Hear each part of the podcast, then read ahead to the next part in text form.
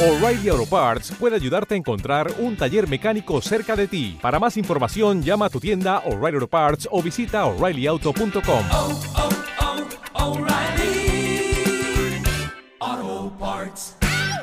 Dale más potencia a tu primavera con The Home Depot. Obtén una potencia similar a la de la gasolina para podar, recortar y soplar con el sistema OnePlus de 18 voltios de Ryobi desde solo 89 dólares. Potencia para podar un tercio de un acre con una carga. Potencia para recortar el césped que dura hasta dos horas. Y fuerza de soplado de 110 millas por hora. Todo con una batería intercambiable. Llévate el sistema inalámbrico OnePlus de 18 voltios de Ryobi. Solo en The Home Depot. Haces más. Logras más.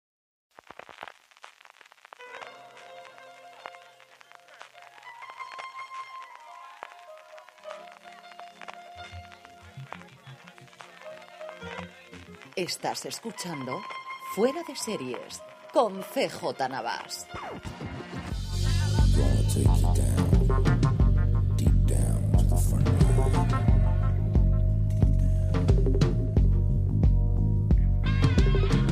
Bienvenidos una semana más a Streaming de Fuera de Series, el programa en el que cada semana repasamos las novedades y estrenos más importantes, más interesantes de las diferentes plataformas de streaming y canales de pago. Este es el programa correspondiente a la semana del 15 al 25 de febrero y como siempre me acompaña Francis Arrabal. Francis, ¿cómo estamos? Pues muy bien, aquí con ganas, una semana más de comentar la rabiosa actualidad de la serie CJ, que esto es un no parar, esto es un bullicio y muchas ganas, muchas ganas. Hay muchas novedades, algunas series muy chulas que hemos podido ver, como La Casa de las Miniaturas o and Now, así que muchas ganas de comentar contigo. Además, tenemos el final de Star Trek, o sea que, que, que estoy deseoso de poder comentarlo.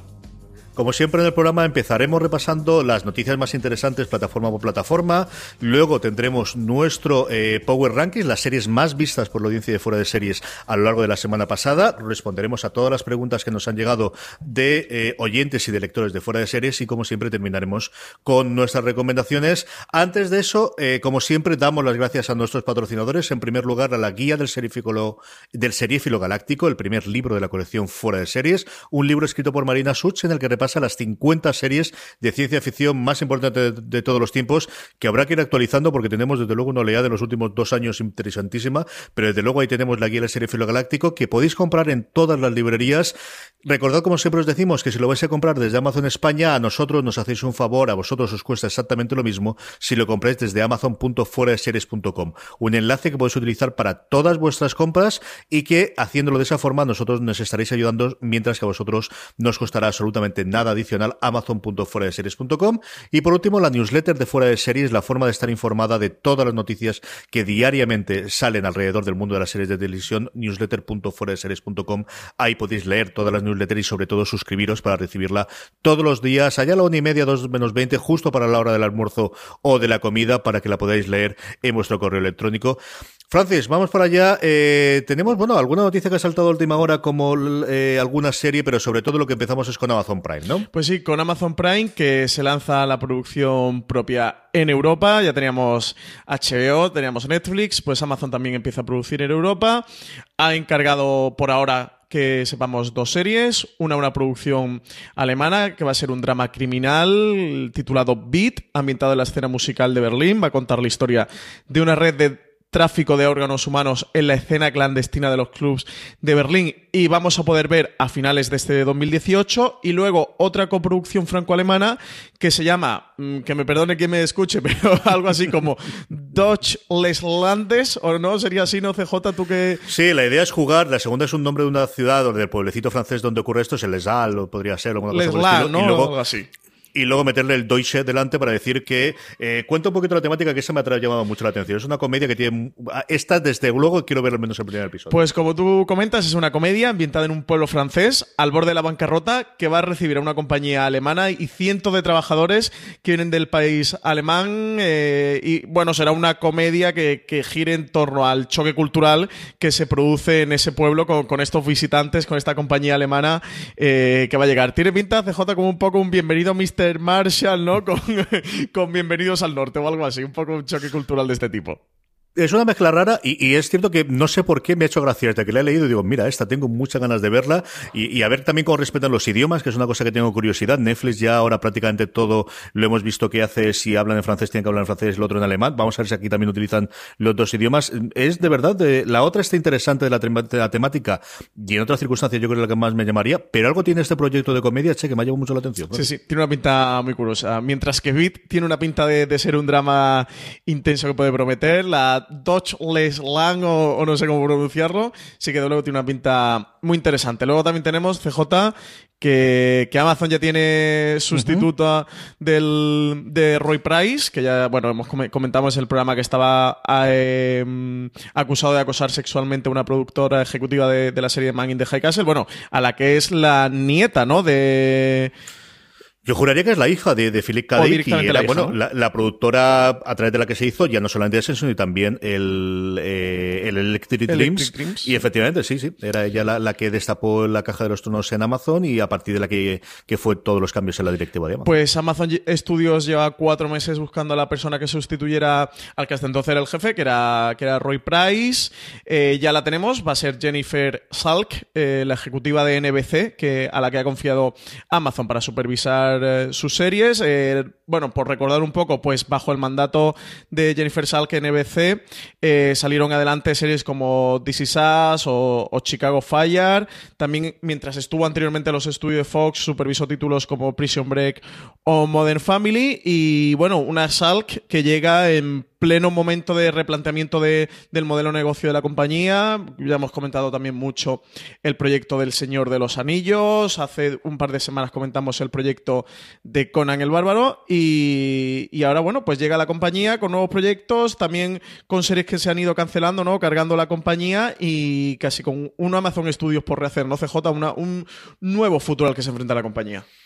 Total y absolutamente, ¿no? Y estamos justo, evidentemente, ahora empezaremos a conocer cuál es la tendencia que va a tener. Se va a comprar fuera, se va a intentar hacer cosas propias. Teníamos, por ejemplo, este fin de semana, además el domingo, un día rarísimo para salir estas noticias, el- la posibilidad de una serie entre el creador de Vikingos y este director pequeñito que está empezando a entrar de, de- de- de origen italiano, que yo, en cuanto he visto la noticia, he dicho, esto es una cosa para Amazon, Francis. Sí, sí, sí, absolutamente. A ver, hombre, ojalá una serie de Martin Scorsese.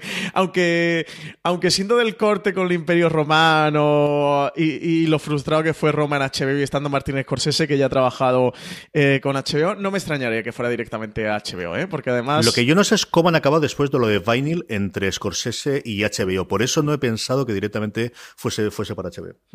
Sí, sí, sí. eh, sí que es verdad que lo de Vinyl tam- tampoco sé. No, no sé si se llegó a saber cómo se resolvieron ahí las cosas. Yo creo que ahí los que peor parado, más que Martin Scorsese y HBO, fue eh, cua- eh, todo el follón que ocurrió entre Lombardo, que era el jefe que estaba en HBO, con con Terence Winter. Yo creo que más el follón fue un conflicto personal entre ellos, más que en compañía y que salpicara directamente a, a Scorsese. Yo pienso mucho en HBO. En la noticia esa que has dado, que no sé si quieres comentarlo un poco, porque aunque Sí, no tengamos que- un canal en streaming al que adherírselo, el proyecto, yo creo que CJ casi seguro que era una de las grandes plataformas, ¿no? Tiene toda la pinta y también es significativo de los tiempos que estamos haciendo. Estas noticias siempre te salían antes cuando Yale había comprado una plataforma o una cadena y ahora empiezan a salir, además con una declaración que no es un rumor, o sea, no es una noticia típica de Deadline, por, por que es la suela, suele ser la, la, eh, la web americana que suele dar estas noticias, sino es una entrevista a Michael Hirsch, el responsable de los Tudor, el responsable más recientemente de Vikings, el que ha dicho sí, estamos en esto y estamos trabajando con Scorsese y esta- vamos a hacer una serie con toda esta idea de, de vamos a poner las cartas encima del juego y ahora, bueno, pues aquí estamos a recibir ofertas. Y yo creo que es significativo porque esto hace tres o cuatro años no se producía, Francis. Sí, sí, sí, sí, totalmente. No sé, eh, con muchas ganas y más después de CJ, yo sé que esto te ha hecho mucha gracia, que Martin Scorsese hablará con Hearst, eh, bueno, con el director de producción, ¿no? De, o de arte de Hearst o de documentación en latín. Hablaban sobre el proyecto directamente en latín y sobre poesía romana de la época. Es que es para enmarcarla. Es decir, el, propio Hirsch dice en la declaración del The Guardian, que es el que hay, de verdad es un párrafo para enmarcarlo. El lunes la, la veréis, eh, bueno, lo habréis visto hoy en la newsletter si, si la habéis recibido ya, eh, que es lo que recalco, ¿no? Hay un párrafo en el que dice, mi director de arte y Martin Scorsese hablaron largo tendido de esto en en alguno de los momentos en latín y dije, no puede ser más surrealista. o sea, esto es una cosa de decir, te rompe la cabeza. ¿Cómo que hablaban en latín? ¿Pero qué me estás diciendo? Maravilloso. En fin, sí. El- Sí, sí, sí. La serie va, va a desarrollar los primeros emperadores romanos, ¿no? Él, tiene el título, lo dan como definitivo, imagino que sea definitivo, pero no Los sé si se caerá, que serán los César, ¿no? De Caesars y, y girará en torno, imagino que empezará con, desde que Julio César cruza el Rubicón y se erige emperador romano, a, a luego Augusto y, bueno, los primeros Césares que hay en el Imperio Romano. A los que quieran después, esta es la gran ventaja que tienen, es que pueden tirar ahí las temporadas que quieran. Pero bueno, le- como os decíamos, eh, comentaremos cuando llegue. Eh, es cierto que teníamos otra noticia de Amazon importante esta semana, y era la confirmación del despido de el que les abrió la brecha de los premios Amazon, que es Jeffrey Tambor en Transparent. Pues sí, Jeffrey Tambor ya oficialmente está fuera de Transparent, ha sido de- despedido después de una larga investigación sobre las acusaciones de acoso sexual que caían sobre el actor. Eh, Amazon ya, ha confirmado que Tambor no volverá para la próxima temporada de la serie, en la que interpretaba el personaje principal de Mora. Eh, las actrices Van Barnes y Tras Lisette eh, fueron las que se presentaron por primera vez con, con reclamos contra Jeffrey Tambor en noviembre del pasado 2017. A partir de ahí, Amazon inició una investigación y, bueno, luego Tambor sí, sí que ha hecho unas declaraciones, decía que estaba profundamente decepcionado por cómo, cómo se habían manejado estas falsas acusaciones que en su contra, que, decía que había sido como una caza injusta la que habían llevado sobre él y que estaba muy descontento del comportamiento que había tenido Jill Soloway de, por, por el daño ¿no? que le causaba toda esta situación y haberlo acusado, según él, pues falsamente. Así que sí, la, cosa parece que ha quedado un poco fea. Y bueno, al final, CJ, nosotros estamos aquí en España y tampoco conocemos mucho, ¿no? Desde dentro de, cuánto y de verdad, o de acusaciones, o, o qué pasa alrededor de todo este caso de Jeffrey Tambor. Sí, es cierto que es la primera, al menos a este nivel. No ha habido otras en las que la gente lo ha negado todo y se ha echado adelante y ha amenazado con aquellos de ya hablaréis mis abogados. Ha sido la primera vez que yo recuerdo desde el primer escándalo de Weinstein en el que el que sufre en este caso el despido como Stambor se ha revuelto contra la cadena, se ha revuelto especialmente contra la creadora, como comentabas tú con Jill Soloway, que al final, bueno, pues de alguna forma él le ha ayudado a construir su carrera y el contrato que ella tiene a día de hoy de exclusividad con Amazon, que le ha permitido hacer Transparent, pero le ha permitido hacer también I Love Dick, eh, cancelada después de una temporada y tener otros proyectos encima de la mesa a día de hoy. Y, y la primera vez en la que alguien se revuelve eh, cuando tiene este tipo de acusaciones. Veremos a ver qué ocurre con ello posteriormente. Pero es la primera vez en la que hay este cambio, ¿no? De, de, de Sí. Yo no recuerdo otro, al menos este nivel. Sí recuerdo de gente muy menor y de la que ya hablaba mucho peor, negándolo todo desde el principio, empezando por el propio Weinstein. Pero es la primera de, de este nivel, ¿no? De, de, pues quizás la que hemos tenido en Lucy Kay o anteriormente eh, el protagonista de House of Cards que se me ha ido totalmente Kevin por nombre, el Kevin Spacey, ¿no? De que todo el mundo se ha escondido o ha bajado la cabeza o ha dado Sí, o una... John Lasseter, es- ¿no? Que también dijo, oye, pues me aparto de Pixar durante un tiempo. Efectivamente.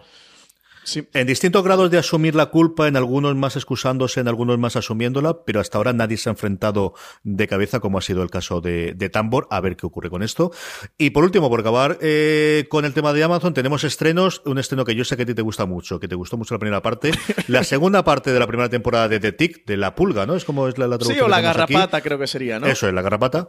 Nos llega el 23 de febrero. Pues sí, segunda parte de la primera temporada. Ya sabéis que en torno a octubre llegó la primera parte de, de la temporada, esta primera temporada con seis episodios. Ahora estrenan los siguientes seis episodios que completan esta primera temporada de, de Tick. O bueno, no solo le hemos llamado oficiosamente La Garrapata porque no la han llegado a traducir. Este peculiar superhéroe es una serie eh, cómica en la que seguimos a esta garrapata en, en sus aventuras y desventuras contra un villano.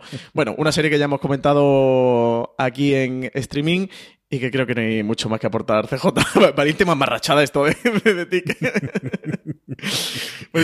Vamos. Pero a ti te gusta mucho. de hecho, a ti te gusta sí, mucho. es simpática, es simpática. Vamos con Filmin, Francis, que tuvo la puesta de largo, como comentábamos el lunes pasado, el, eh, hace una semana en Madrid, y que además aprovechamos para hablar directamente con ellos. Tenéis eh, varios comentarios y varios artículos en fueradeseries.com y en el canal de podcast. Pues sí, hicieron puesta de largo filming en Madrid, primera gran presentación quizás que, que hacen en la ciudad para prensa. Comentar de cosas que ha presentado, evidentemente presentaron, el que ha sido su, su gran apuesta y estreno para estos primeros, primeros meses del año, que es la miniserie de la BBC La Casa de las Miniaturas, que ya todos podéis ver en Filmin.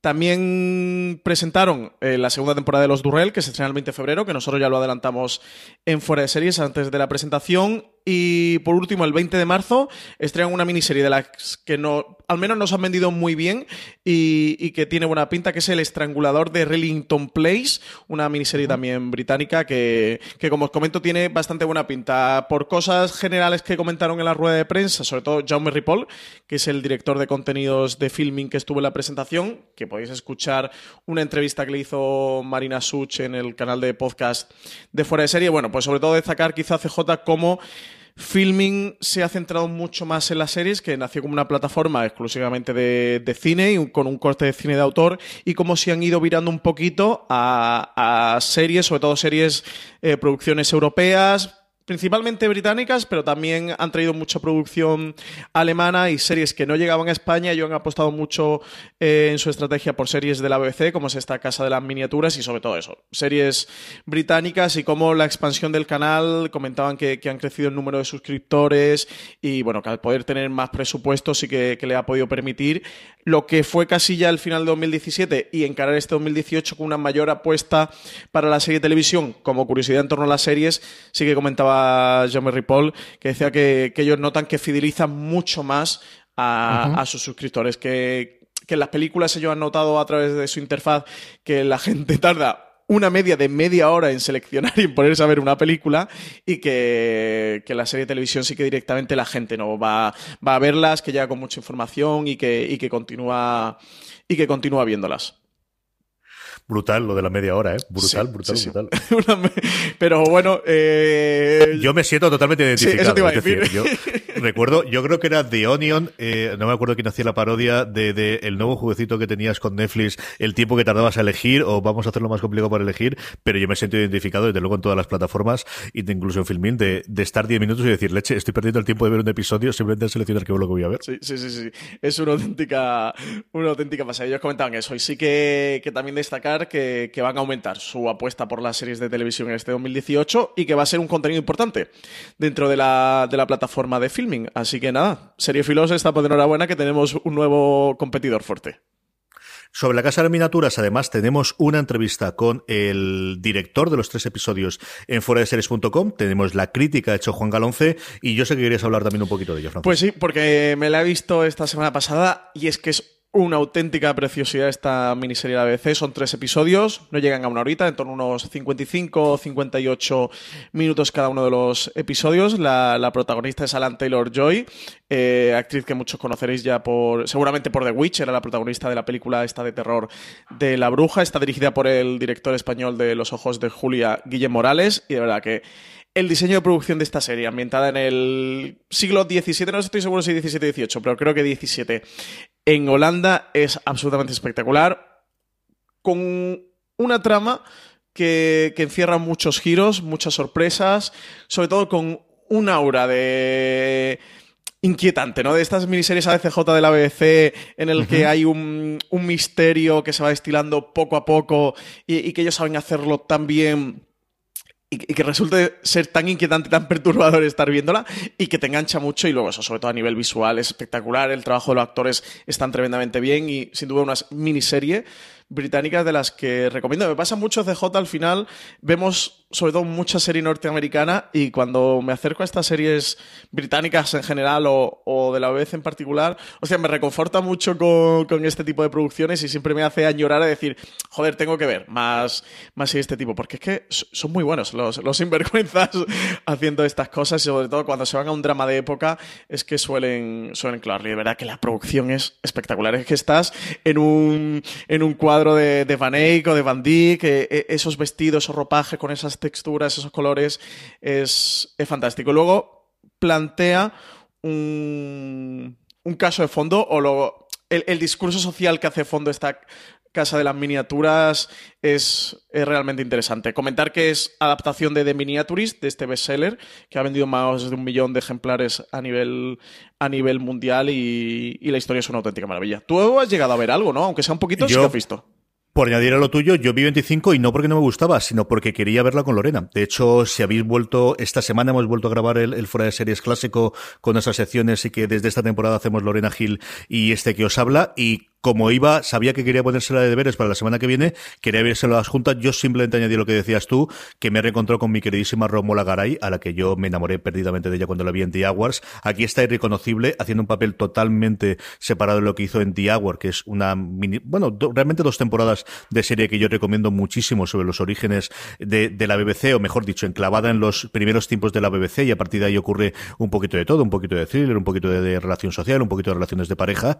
Aquí irreconocible, pero qué buena Está genial. ¿eh? Está qué genial. buena es, qué, qué- qué buena Está es, de genial. verdad, Es, es espectacular. Es que tiene mucho el, el cómo está cuidada cada escena, cómo están dirigidas, cómo está todo orquestado y coreografiado, eh, que tienes una sensación en pantalla tan potente viéndola. Eh, de verdad, de verdad que es una de estas pequeñas joyas que podemos ver en televisión cada año y, y os tenéis que acercar a ella. Acercaros a ella, desde luego que sí. Vamos con HBO España, HBO que ha decidido que lo de miniseries de Big Little Lies mejor lo vamos dejando, que vamos en serio con esto. ¿eh? Claro, es que si las cosas funcionan bien, pues nada, ¿por qué nos vamos a quedar una temporada, no? Pudiendo tener 25. Se han hecho un showtime en toda regla, CJ con Big Little Lies en HBO. Han confirmado eh, que- todas sus eh, actrices estrellas, como eran Laura Dern, Shirley Woodley y Zoe Kravitz, van a estar para esta segunda temporada. Eh, la confirmación se suma a, a que ya sabemos que Nicole Kidman y, y Reese Witherspoon estarían, más el flamante fichaje de Meryl Streep, oye, que no es un- ninguna mala incorporación, ¿no? Para este elenco femenino tan brutal que tiene Big Little Lies. La otra cosa que tuvimos esta semana en HBO ha sido el estreno de la serie nueva de Alan Ball, del creador de, eh, de True Blood y anteriormente de A Dos Metros Bajo Tierras. Esa serie que se queda ahí siempre fuera de cuando hablamos de, de la HBO clásica, que siempre se nombra Deadwood, se nombra The Wire, se nombra Los Soprano y también asistía a Dos Metros Bajo Tierra. Y yo siempre reivindico Sexo en Nueva York, que evidentemente era una temática distinta, pero también ayudó a colocarla en su lugar y, y le dio una audiencia al nivel de lo que tenía Los Soprano. Eh, Here and Now, ¿has visto el primer episodio, Francis? ¿Qué te ha Sí, parecido? yo he visto el primer episodio y sin estar seguro de lo que digo, creo que me ha gustado bastante. digo sin estar seguro porque tú has llegado a ver algo, CJ. No, esta es la otra que yo tenía pensado de ponerle de deberes. No sabía Lorena si le iba a ponerle mi terrorista, si quería inglés, o si me decía americano iba a ponerle Here and Now y esta todavía no la he podido ver. Pues te comento porque eh, no sé si me ha gustado porque necesito contexto de más episodios para poder hacer eh, para poder vertir una opinión eh, sobre ella. La producción es brutal, el reparto está fantástico. Bueno, tienes a Tim Robbins, tienes a Holly Hunter, el resto de actores que sí que no conocía, que son esos hijos de esa familia multirracial que, que están alrededor del, del personaje Tim Robbins y Holly Hunter. Ellos están realmente bien, como te comento, producción muy chula, guion guion de Alan Ball, o sea, no después de haber visto True Blood o A dos metros bajo tierra, pues creo que todos sabemos de lo que es capaz este creador. El... Pero es que la serie al final te deja en un cliffhanger final. El primer episodio es la presentación de esta historia, de este, de este drama familiar, lo que sería el, el hilo más a dos metros eh, bajo tierra en el que tenemos el personaje de Tim Robbins, que él es catedrático de, filosofía, el personaje de Holly Hunter, eh, con el que conforman la pareja, que fue terapeuta psicológica, eh, y que han formado alrededor de ellos. Tienen una hija natural, que es la menor, una hija de 17 años, y luego una serie de hijos que han ido adoptando. Tienen una hija que adoptaron, si no me falla la memoria, de Liberia, otro hijo de Colombia y otro hijo de, de Vietnam. Forman esta familia y el primer episodio gira alrededor del 60 cumpleaños del personaje de Tim Robbins. Eh, mm, por un lado es un reflejo de esta América progresista, multirracial, que actualmente se puede ver, a- bueno, creo que Alan Ball eh, tira muy claramente por aquí, ¿no? O, o la amenaza que puede tener en la era Trump, en la administración Trump, pero luego tiene y creo que no es demasiado spoiler, un toque sobrenatural muy potente que creo que va a vertebrar el desarrollo de la serie. Así que en cuanto al desarrollo de esta temática del, del América multirracial y progresista en la era Trump y en torno a ese halo mm, misterioso o, o de, de intriga eh, se desarrollen, creo que la serie puede funcionar o no. De verdad, que, que el primer episodio desde luego es inquietante, está muy bien escrito, es muy interesante, pero necesito algo más para, para poder decir si me gusta o no. Desde luego recomiendo que la vean, ¿eh? Y que el primer episodio enganche mucho y te va a dejar con interés de, de- de- de seguir viendo esta serie. Vamos con Movistar. Lo primero que tenemos es estreno hoy, no, perdona, el 21 de febrero. Pensaba que era hoy mismo cuando se estrenaba. La séptima temporada de Homeland vuelve a nuestras pantallas, Sí, Francis. vuelve Carrie Fisher esta vez para enfrentarse con la presidenta, la presidenta King, eh, en una trama en la que en la que esta presidenta, bueno, parece que está detrás de una trama, una trama de corrupción, ha encerrado a 200 agentes del- de la CIA, entre ellos Saul Berenson y Carrie Mathison, bueno, pues eh, se enfrentará a ella para destapar todo el caso de corrupción que, que hay detrás, liberar a estos agentes de la CIA y, por supuesto, a su querido Saul Berenson. Así que veremos a ver, CJ, tenemos una octava temporada ya confirmada de Homeland. Como decimos, esto Showtime es de nunca acabar. ¿Te acuerdas de aquella miniserie de Homeland que era la primera temporada con el Teniente Brody? pues Perfectamente. tiene confirmada su octava temporada y veremos a ver. Yo hay dos temporadas que creo que ya Homeland, si no más, ¿eh? O sea, porque muchos me dirán que lleva cinco temporadas en letargo. Para mí, como mínimo, lleva, lleva dos, pero desde luego a Kerry Mathison no sé decirle que no. Así que veré esta séptima temporada y la comentaremos aquí en streaming. Yo he visto ya unos veintitantos minutitos en mi, tradición habitual de, ver, pues eso, a trocitos, a trocitos. Y es cierto, yo la temporada anterior la, no la llegué a ver, se vio en mi casa, yo la vi a trocitos. Y es que siguen haciéndolo muy bien. Esta es lo de siempre, es que ellos están espectaculares, la siguen haciendo muy bien. Y esta trama que, pues nuevamente, con la actualidad se les ha quedado un poquito atrás, atrás conejada, pero la verdad es que me entretuvo mucho, lo de siempre. Eh, Homeland al final es una serie que te entretiene un montón, como nos entretuvimos muchísimos el pasado viernes eh, 16 francés que tuvimos en Alicante la oportunidad de estar con Carlos Terón y con Berto Romero, los dos, por un lado intérprete y guionista y por otro lado director, de Mira lo que has hecho, la gran apuesta de este mes de Movistar que se estrena el 23 de febrero. Pues sí que lo pasa bien, ¿eh? CJ, ¿Qué, qué tío más apañado es Berto Romero y qué tío más apañado es Carlos Terón, ¿eh? el director de la serie, que bien lo pasamos con ellos. También, eh, como comentas, ¿no? Eh, la gente podrá ver el, el coloquio que tuvimos posterior a la proyección en nuestro canal de YouTube de Fuera de Series. También podrán, podrán escuchar las entrevistas que le estuvo haciendo en el canal de podcast. Y bueno, por comentar un poquito de la serie, sin spoilers, ya que se estrena este próximo 23 de febrero. Para todos los clientes de Movistar Plus bajo demanda, temporada completa, son seis episodios, entre unos 21 y 25 minutos, en el que seguimos la vida de Alberto Romero, que está casado, eh, evidentemente lo interpreta Alberto Romero, está casado con, con el personaje que interpreta Eva Ugarte, que es su pareja en, en la serie, y la serie girará en torno alrededor del alumbramiento de su primer hijo de, Lucas, de cómo este, esta pareja, una pareja urbana que vive en Barcelona, se enfrenta a este primer hijo, sin, que llega sin manual de instrucciones, y, cómo está la vida alrededor de ellos. También su referencia con sus padres, con sus hermanos, sus cuñados. Una serie que creo que va a empatizar mucho, pues toda la generación de unos 30 y eh, 40 años. Es evidentemente una serie muy generacional. Y como punto más curioso, quizás CJ, creo que podemos destacar que enmarcándose, evidentemente, dentro de una corriente de, series, de, vidas de cómicos que, muestran su carabeo, su alter ego en la pantalla, sí que Berto Romero ha querido marcar una distancia de toda esta tradición, de no hacer un Louis, de no hacer un fin de la comedia, o de no hacer un que fue de Jorge Sand, o de no hacer un Master of None, y sí que buscar y explorar un camino propio. Es una serie que se suele mover bastante bien entre la comedia y el drama, no es una comedia pura, no es una serie de chistes, chistes, sino es una serie muy de la vida real eh, que gira o que le sucede en torno a estos dos personajes.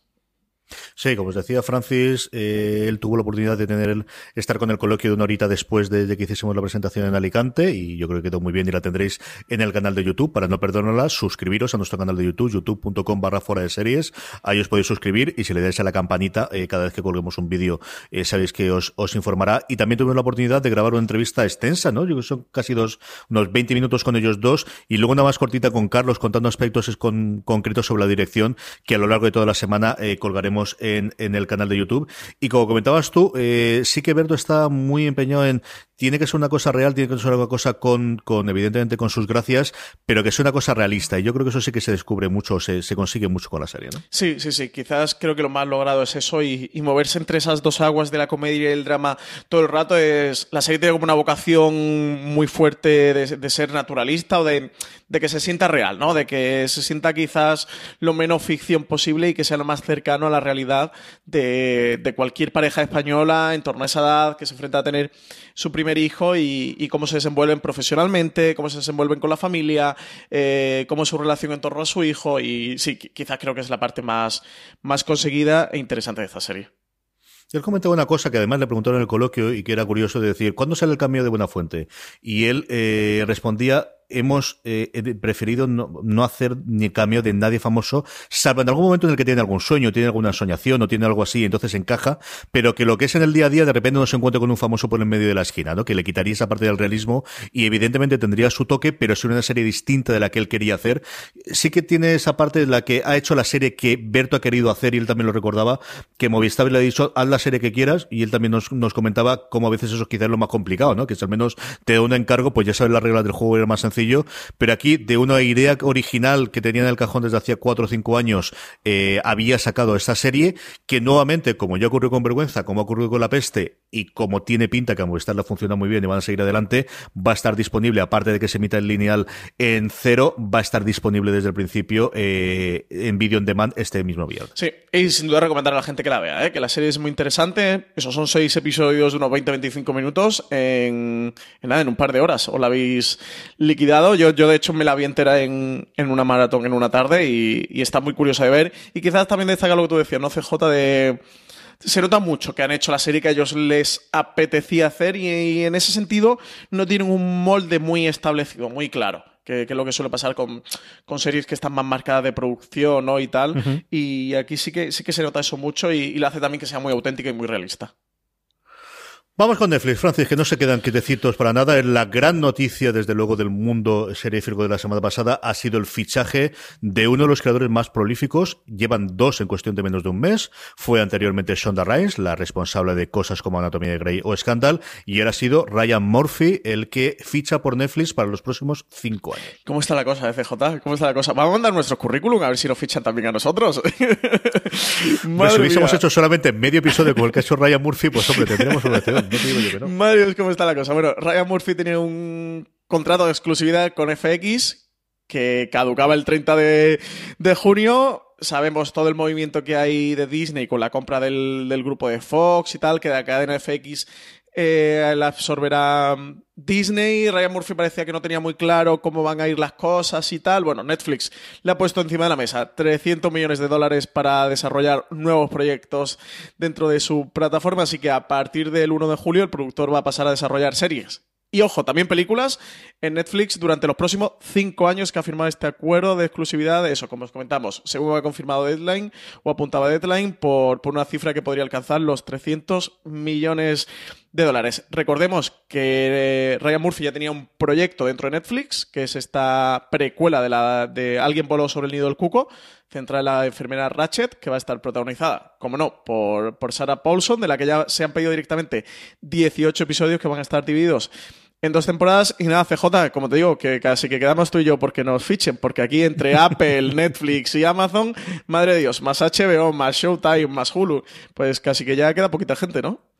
Pues yo me alegro muchísimo por él, Pues porque sí. yo, sabes, yo siempre digo lo mismo en estas cosas, y puede ser broma, pero lo digo totalmente en serio. A mí que la- las grandes corporaciones se gasten la pasta en, en el material humano y en la gente que realmente vale, me parece maravilloso. Me le parecen maravillosos los deportistas y me parece maravilloso en el mundo de la televisión. Y es que no hay más. Es decir, no te puedes inventar más Ryan Murphys. Alguien que te puede hacer unas películas para HBO eh, como hizo en su momento, o te puede hacer The New Normal, o te puede hacer American Horror Story, o te puede hacer Glee, o te puede hacer... Es que no hay tanta gente que sea capaz de hacer esto. Y, y yo creo que Netflix aquí ha pegado un puñetazo en, el, en la mesa. Durante toda la semana hemos estado jugando a este divertido juego de a quién puede fichar próximamente. Y es que no tienes más de 10 personas que sean capaces de hacerlo. Sobre todo demostrado, ¿no? Evidentemente gente que cree que es capaz de hacerlo sí que tiene que haber un montón.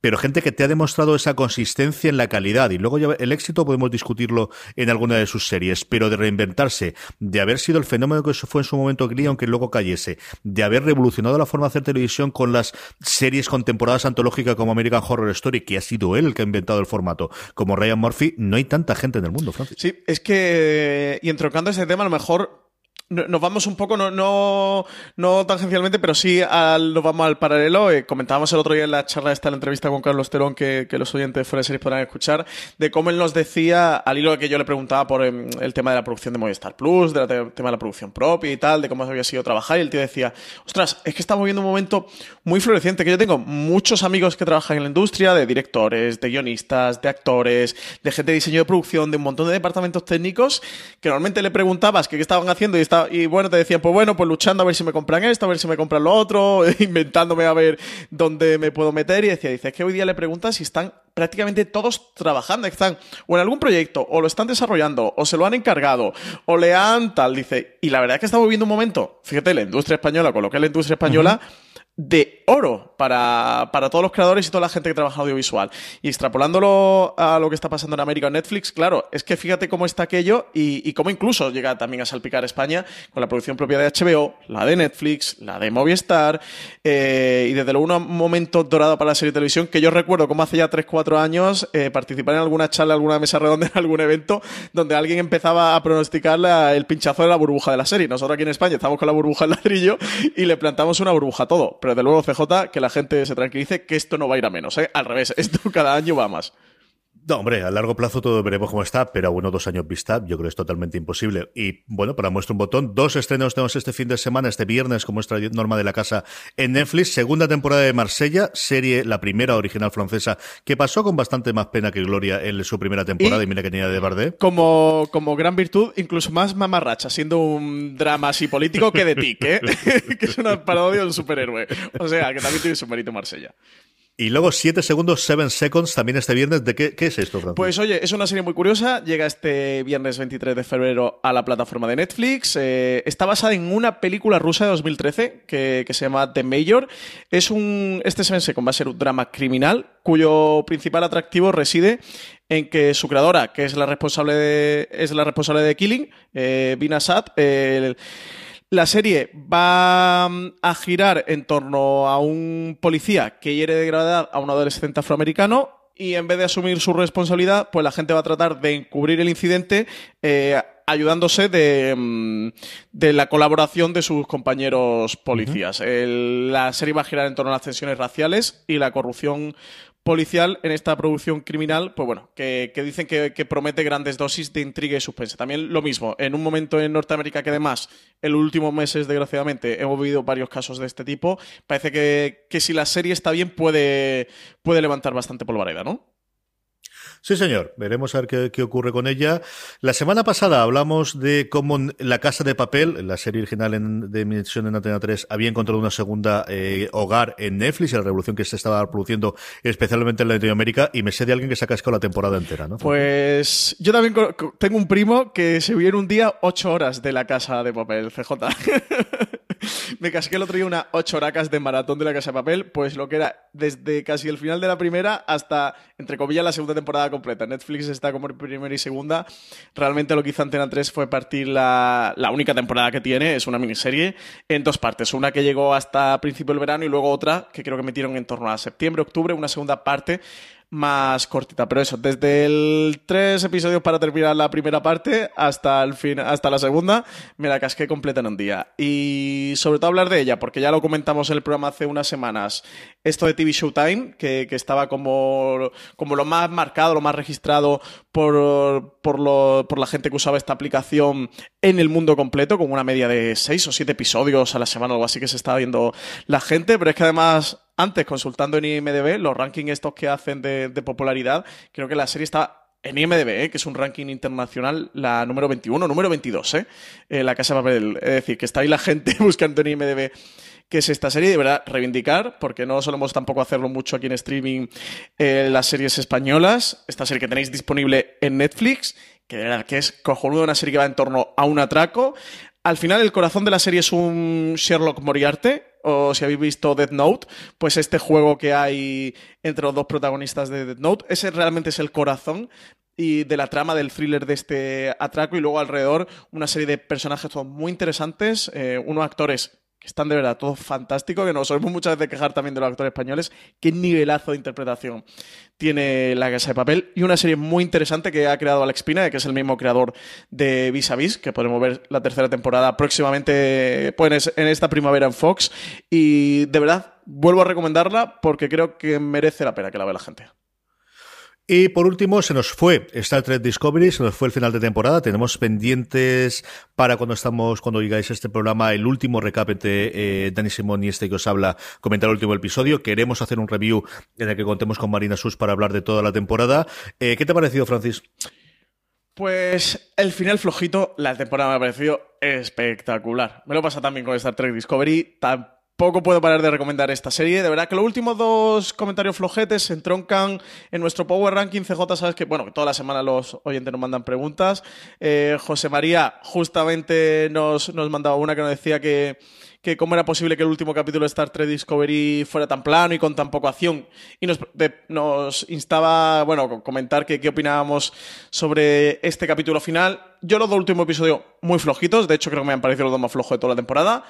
También decir, y sin spoiler, el giro final, los últimos 30 segundos del final de Star Trek Discovery, ¿vale? Su peso en oro, eh, con una música que, que no voy a entonar, pero que a cualquiera se le ponen los pelos de punta y que nos hacen soñar en muchas posibilidades que se abren con ese final. Pero bueno, un final parece que flojito, ¿no? CJ, pero han pasado tantas cosas en la temporada que tampoco, sinceramente, no le voy a condenar porque tenga dos episodios flojos, porque el tramo final de esta segunda parte de Star Trek Discovery ha sido frenético. Sí, tú lo has dicho muy bien. Yo creo que fue dos episodios muy de aprisa corriendo, especialmente el último de vamos a cerrar toda, todas las tramas. Eh, casi todos los episodios, si te pones a pensar después que haya ocurrido, te, bueno, pues siempre encuentras agujeros de guion. Aquí yo creo que ya no son agujeros, sino es, es complicado encontrar la parte del queso más que la parte del agujero. Los últimos 45 minutos yo tenía los pelos erizados y de verdad, o sea, lo, lo sentí estando en el sofá viéndolo y, y está hecho para eso también y con muchas ganas de que llegue la próxima temporada. Yo vuelvo a reivindicar una vez más y podría ser discutible eh, con respecto a, a, la serie original, pero desde luego de la nueva generación para acá es la mejor primera temporada de cualquier serie de Star Trek que yo haya visto, sin, sin ningún género de discusión.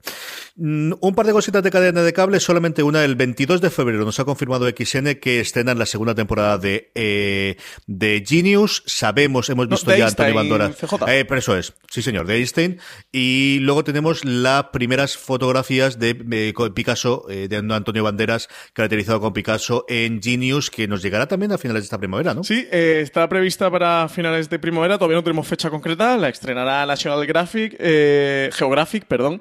Eh, Sabéis que Genius, primera temporada fue en torno a Albert Einstein, que lo interpretaba Geoffrey Rush. Esta segunda temporada será en torno a Pablo Picasso y lo interpretará Antonio Banderas. Ya hemos podido ver unas imágenes. Quien quiera verlas, que se pase por las redes sociales de, de Fuera Series, que las colgamos. Desde luego que el tipo, oye, pues queda muy bien, ¿no? Nuestro Banderas, que además yo que soy malagueño, que estoy muy orgulloso de Antonio Banderas.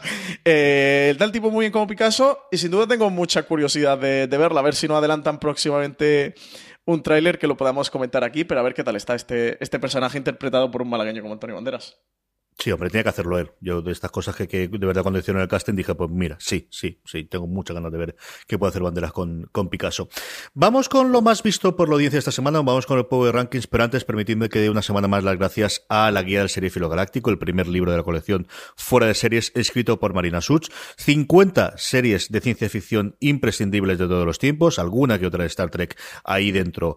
Ahí podéis comprarlo en cualquier librería, ya está disponible en todas ellas y como siempre os comentamos, si vais a comprarlo en Amazon España, recordad, si entráis desde amazon.fueradeseries.com, nos estaréis ayudando, vosotros os costará lo mismo y a nosotros nos estaréis ayudando a través de Amazon. Ese enlace, como siempre os recordamos, amazon.fueradeseries.com, podéis utilizarlo para cualquier compra que hagáis en Amazon España y siempre ocurrirá lo mismo, a vosotros os costará lo mismo y a nosotros nos ayudaréis.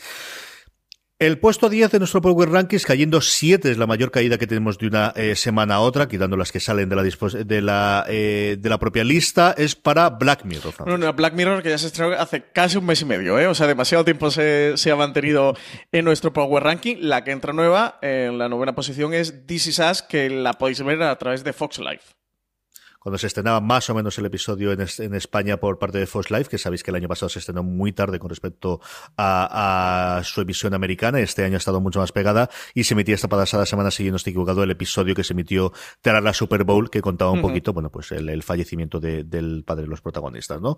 McMafia cae un puesto y se nos va al octavo la serie de Amazon. Y séptima posición para La Peste, que se recupera y sube tres posiciones. La serie creada por Alberto Rodríguez y Rafael Cobos para Movistar Plus. La maravillosa Mrs. Maisel de Marlon Mrs. Maisel, la gran éxito de Amazon, de esa corriente antigua de Amazon que no sabemos qué recorrido futuro puede tener, este tipo de comedia, este tipo de serie más indie, eh, entra en nuestra plataforma, llevado a Molandas con esta traducción, esta posibilidad de estar disponible en español. Recordar que cuando se estrenó aquí en Amazon España seguía estando solamente en versión original subtitulada y ocupa el puesto sexto de nuestro Power Rankings. Y quinta posición para The Orville, de Fox, que sube un puesto. Y oye, The Orville, pues a falta de Star Trek Discovery que se nos ha acabado, os digo de verdad que no está nada mal, ¿eh? Mucho más apuesta por la aventura, por la comedia, por la diversión, con episodios autoconclusivos. Pero oye, yo he hecho un muy buen rato con The Orville cada semana, ¿eh? Y a puntito a puntito de entrar en el podio, uno de los grandes éxitos que van a más temporada tras temporada. Yo tengo mucha curiosidad por ver qué éxito puede tener y sobre todo qué fichajes pueden tener de cara a su quinta temporada que tenemos para el año que viene. Peaky Blinders, la serie que en España emites a través de Netflix. Y tercera posición, otra de Netflix, que sube dos puestos hasta el podio, que es Alter Carbon que empieza a hacer un podio hecho fundamentalmente o, exclusivamente por series de ciencia ficción. En el 2, lo hemos comentado antes, estuvo durante muchísimos tiempos, durante muchísimas semanas de su emisión, eh, ocupando el puesto más alto, cayó la semana pasada, se queda en el 2 por segunda semana eh, consecutiva, la última encarnación de Star Trek, Star Trek Discovery. Pero es que el primer puesto CJ es una auténtica imprescindible de estos meses de enero y ya de febrero, como es Counterpart, la serie protagonizada por J.K. Simons, creada por el canal Stars y que en España se puede ver a través de HBO España. CJ, tú y yo somos muy de Counterpart, estamos a tope, nuestro número uno y sin duda la recomendamos.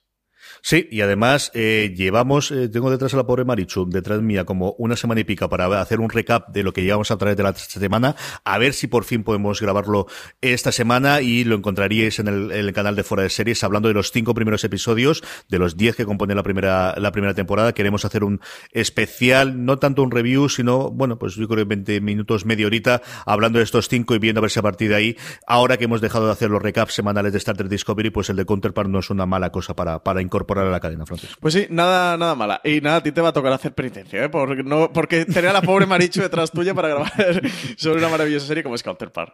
Pobrecita mía, un beso muy fuerte desde aquí y qué paciencia tiene conmigo, de verdad que sí, qué paciencia tiene conmigo. Vamos con las preguntas de los oyentes ante las recomendaciones. ¿Qué nos pregunta esta semana nuestra querida audiencia, Francis? Pues al hilo de antes que comentábamos La Casa de Papel, Jorge Virué nos dice que siguiendo nuestra recomendación de hace unas semanas, se ha acercado a verla y que con sus fallos y carencias, que le parece una muy buena serie y que está por encima de la media nacional según su opinión, que le gustaría saber si los capítulos que han puesto Netflix están realmente remontados, como cree que comentamos en, en el programa anterior, porque dice que aún así duran una media de 65-70 minutos, que cuánto duraban anteriormente, y si creemos que, el manido tema de la duración excesiva de la ficción española tiene solución a corto plazo. Eh, por ir por partes, nosotros lo que comentamos que, que habían remontado es Netflix a nivel internacional, es decir, lo que ha colgado Netflix en España, y si Jorge, si tú tienes imagino, Netflix España y a través de, la plataforma de donde has visto La Casa de Papel, ellos han respetado como se emitió en España. Es decir, son, no sé ahora de memoria, pero creo que son 10 episodios la primera parte y 5 la segunda o, o, algo así. Te lo miro yo mientras, no te pues, No, sí, no sé de memoria. Más como me la he visto en maratón que me la he devorado CJ, ni me he fijado ahí para adelante, ahí, a cuchillo.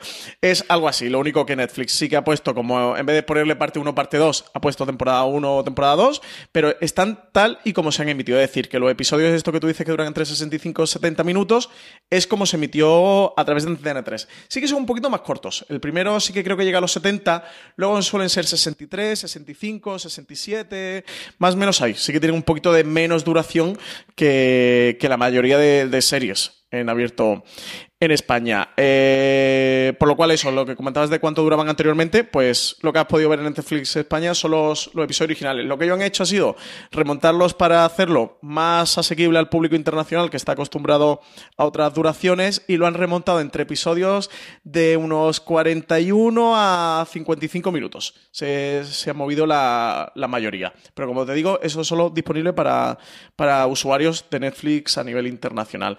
Y luego, sobre el manío tema de la duración excesiva de la afición española, que si tiene solución a corto plazo, pues yo creo que aquí hay dos respuestas. Un no para las cadenas en abierto como pues Televisión Española y lo, lo que es Mediaset y A3 Media, y un sí, evidentemente, para lo que son las plataformas eh, de pago que están actualmente haciendo producción a nivel nacional, es decir, Movistar Plus, ya lo tenemos claro. Por ejemplo, eso. eh, la peste se ha movido en torno a los 50-60 minutos. La zona igual. Vergüenza se ha movido en torno a la media hora. Ahora la serie de Berto Romero entre los 21 y 25 minutos. HBO España con Patria, imagino que también irán episodios pues, entre 45 y 60 minutos. Eh, Netflix con las chicas del cable, CJ, no recuerdo la duración de los episodios, pero creo que sí que eran entre 50 y 60, ¿no? No, lo voy a asegurar, vaya que, que me equivoque y no quiero liar a la gente. Te lo puedo yo consultar mientras. Son de nueve. Nueve episodios tuvo la primera temporada, seis tuvo la segunda. Lo que podéis encontrar a día de hoy, Netflix en eh, La Casa del Papel en Netflix. Eh, la chica del cable tiene 54, 50, 58, 53, 63 se va el sexto de la primera temporada, por, eh, por ejemplo. Es curioso sobre lo que comentabas porque en la entrevista, sobre todo con Carlos Terón, Berto hablaba un poquito de ella, pero sobre todo Carlos Terón, lo veías, ¿no? Cuando le hacías la pregunta esta y él que viene a dirigir series españolas, y él lo que comentaba era no tanto la duración, que evidentemente es, sino la duración, cuando lo que tienes que hacer es mm, ver desde el guion que estás metiendo tramas por rellenar. Porque yo creo al final, un HBO eh, o Juego de Tronos no ha ocurrido, vamos a episodios de 70, 80 minutos y no pasa nada. El problema es cuando tienes episodios cuya trama te da para 35 siendo extremadamente generoso, especialmente el tipo de comedia tradicional que hemos tenido en el time español, en el que tienes que meter 20-25 minutos de relleno de otras tramas, por un lado para contentar a los abuelos o a los niños, y por otro lado porque necesitas llegar a los 70 minutos de metraje. Sí, sí, sí, sí, absolutamente. Además que eso justo comentó Carlos Terón en la entrevista que le hicimos de, de cómo ellos saben, bueno, desde guion se hacen, ¿no? La- las tramas de relleno, la- las partes que van de relleno, que luego evidentemente hacen que, el- que los episodios bajen muchísimo de nivel, pero son series que hacen semana a semana, etcétera, etcétera, y, y- es que no pueden hacer más. No es que no sepan hacer mejores series, no es que no vean, como muchas veces pensamos, las buenas series ni la serie americana. A ellos les gustan las mismas series que nos gustan a nosotros. Les gustan Los Sopranos y les gusta The Wire y la han visto y les encanta Breaking Bad y, y ven Louis y ven todas las grandes series. Norteamericanas, británicas, francesas, italianas, alemanas y de todos los países del mundo. Y son igual de seriéfilos o más que nosotros. Y ven lo mismo más que nosotros. Pero al final están bajo un modelo de producción, un paraguas de producción que funciona con unas reglas y si quieren trabajar, pues se tienen que ajustar esa regla, como cualquier trabajador se ajusta a lo que su jefe le, le manda en su trabajo. Eh, eh, Carlos lo comentaba, ¿no? De, hostia, es que poder hacer un episodio de 21 o 25 minutos de comedia, que él viene a dirigir el chiringuito de Pepe, donde nos cascamos 65 o 70 minutos de comedia, con lo difícil que eso es para la comedia, pues oye, pues esto es una joya, esto es un, un regalo y una maravilla como director, como guionista, como creador. No sé, CJ, ¿tú qué piensas? Mm, yo creo que todo lo que sea producción de pago, evidentemente sí, entre cosas porque ese espectador está acostumbrado a ver series internacionales con esas duraciones, todo lo que sea en abierto, que ya sabemos los prime times, las duraciones, las publicidades, pues tienen que am- amortizar los costes y van a seguir estando en torno a los 65 o 70 minutos. Si no más, ¿eh? que algunos se cascan 75 y 80. Cuanto más te alejes de la, de la necesidad de la emisión lineal que te cubre dos horas de Google en la parrilla, pues más tendremos esto. Y eso es lo que ocurre con Movistar Plus, que ya estamos viendo que lo que quiere ellos es hacer el estreno en bajo demanda y que es los números que le están funcionando, o al menos eso nos ha dicho con la peste. Y si estos son los problemas del prime time, no os quiero decir nada cuando te juntas con algún guionista de series diarias, que conocemos unos cuantos, y esto ya los pobrecicos míos, un beso de aquí Borja, que esa gente quiere un montón, pobrecicos míos cómo están. Eh, nos quedan nada, un par de preguntas y nos quedan cuatro minutos, así que una, yo creo que nos queda una pregunta más y podemos pasar a las recomendaciones. Vale, Francis, pues la el- viene el resto. El resto nos lo guardamos para la semana que viene. De nuevo, como cada semana, dar las gracias a todos los oyentes y lectores de Fuera de Series que nos han mandado sus preguntas a través de nuestro Power Rankings, que publicamos el artículo cada semana en fueradeseries.com. Eh, CJ, que yo sé que esta a ti te va a gustar. Raúl Macías nos dice que qué posibilidades hay de que Hulu se instale en España. Yo creo que es posible si Disney, su canal, eh, el que entra en 2019, el familiar, en el que se van a estrenar las series de la Guerra de las Galaxias, en el que se van a estrenar los siguientes proyectos que tengan del mundo Marvel eh, que no van a Netflix, si ese eh, se abre internacionalmente, como parece que va a ocurrir, parece que el inicio va a ser abrirlo en Estados Unidos a partir de hacerlo internacional, a mí no me extrañaría que Hulu se abriese si van a seguir conservando esa, el, canal, que es la segunda parte que, que habría que ver. Si realmente Hulu la mantienen, como las últimas declaraciones de los directivos de, Disney parece que la van a hacer.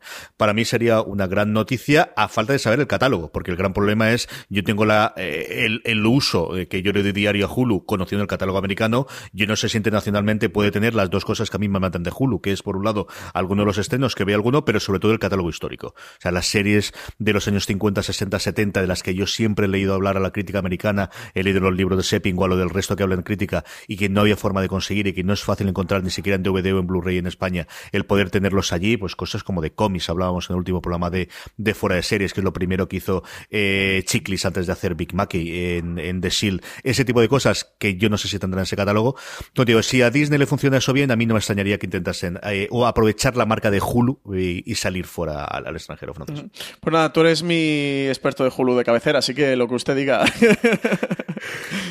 Bueno, pues eh, un minutito para recomendación. Suscribiros a la newsletter, como siempre os decimos, si queréis estar al tanto todos los días, antes de almorzar, antes de comer, os llegará vuestra distribución de correo, tres, cuatro noticias importantes, la recuperación de nuestros podcasts, los artículos más interesantes tanto de fuera de series como de cualquier otro medio eh, de comunicación y de todos los articulistas. Newsletter.fueradeseries.com, ahí podéis ver todos los ejemplos y suscribiros para que os llegue a vuestra buzón de correo. ¿Qué recomendamos esta semana, Francis? Pues yo voy a hacer un poquito, si se me permite, de, de autospam de autobombo. Hazlo, Evidentemente, faltaba más, claro que sí. mi recomendación normal sería La Casa de las Miniaturas, pero como ya he hablado de ella y he hablado tantas maravillas, creo que ha quedado claro. El poquito de autobombo y de autopromoción va a ser que he lanzado un podcast muy pequeñito, junto con María Santonja, también de Fuera de Series, que se llama Title Project. Un titled project, se, project se escribiría, sé que es muy difícil de, de buscar y de encontrar, pero el título nos gustaba y, y hemos tirado para adelante. Es un podcast que hacemos con periodicidad cuando nos dé la gana eh, sobre películas que nos gustan y que nos apetece hablar y debatir sobre ellas, pues nada, grabamos 15, entre 15 y 30 minutos sobre esa peliculita con primero una parte sin spoiler, eh, con una valoración general y luego ya entramos a destriparla y hablar un poquito de ellas. Así que nada, ahora sobre todo vamos a aprovechar la carrera de los Oscar, que vienen todos los grandes estrenos, iremos básicamente grabando episodios sobre eso, pero bueno, claro, cualquier cosa, ¿eh? desde películas clásicos a estrenos, lo último que hayamos visto y que nos apetezca. Así que nada, creo que es un programa de críticas así de pelis pequeñito que servirá también como recomendaciones o, o para ver qué nos parecen las películas que vemos. Tenéis ya allí la de Black Panther, tenéis también la de la última obra que hizo Carlos Terón antes de coger eh, la serie de Berto, que es Por tu bien, Sí, del 2017. que es un peliculón, ¿eh? de tenéis un comedia. montón. Es un peliculón, así que lo recomendamos.